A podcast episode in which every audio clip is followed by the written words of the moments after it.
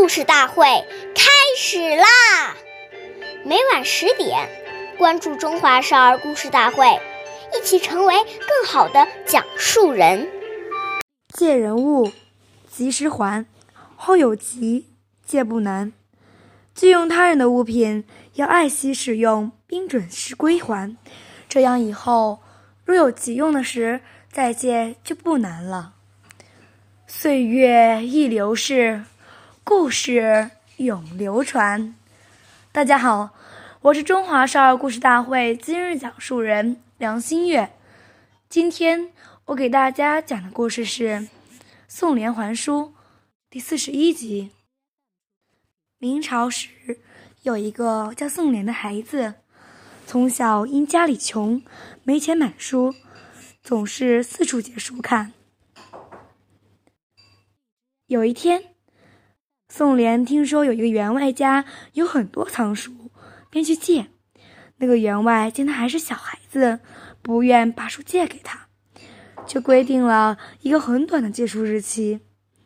宋濂拿到书后，赶紧开始抄写，吃饭、睡觉都顾不上。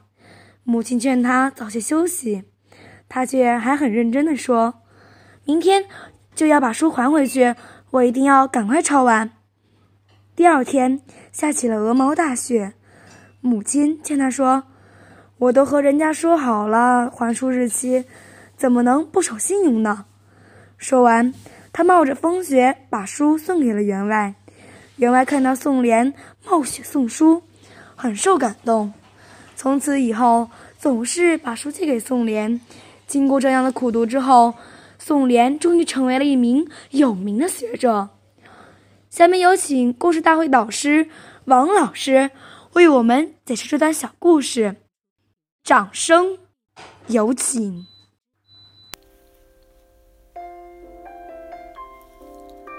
要借别人的东西，即使是亲近的人，都要当面向他讲清理由，有礼貌的提出请求。如果人家拒绝了，要理解人家。当人家借给我们之后，要心存感激，因为这是人家在帮助你。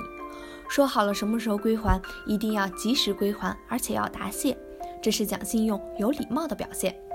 假如不准时归还，那就太没有道义了。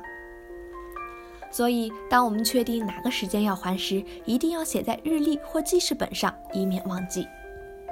使用别人的东西时，要比对待自己的东西还要爱惜，做到完璧归赵，这样人家才会信任你。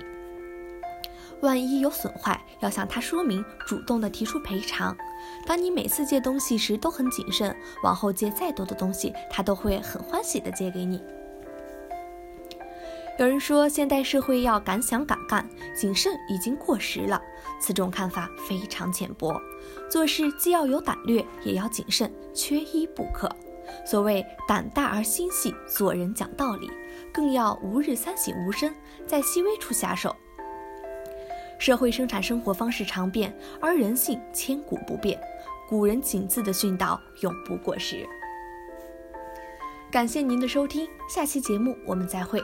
我是刘老师，想参加故事大会的朋友，请关注我们的微信公众号“微库全拼八六六九幺二五九”。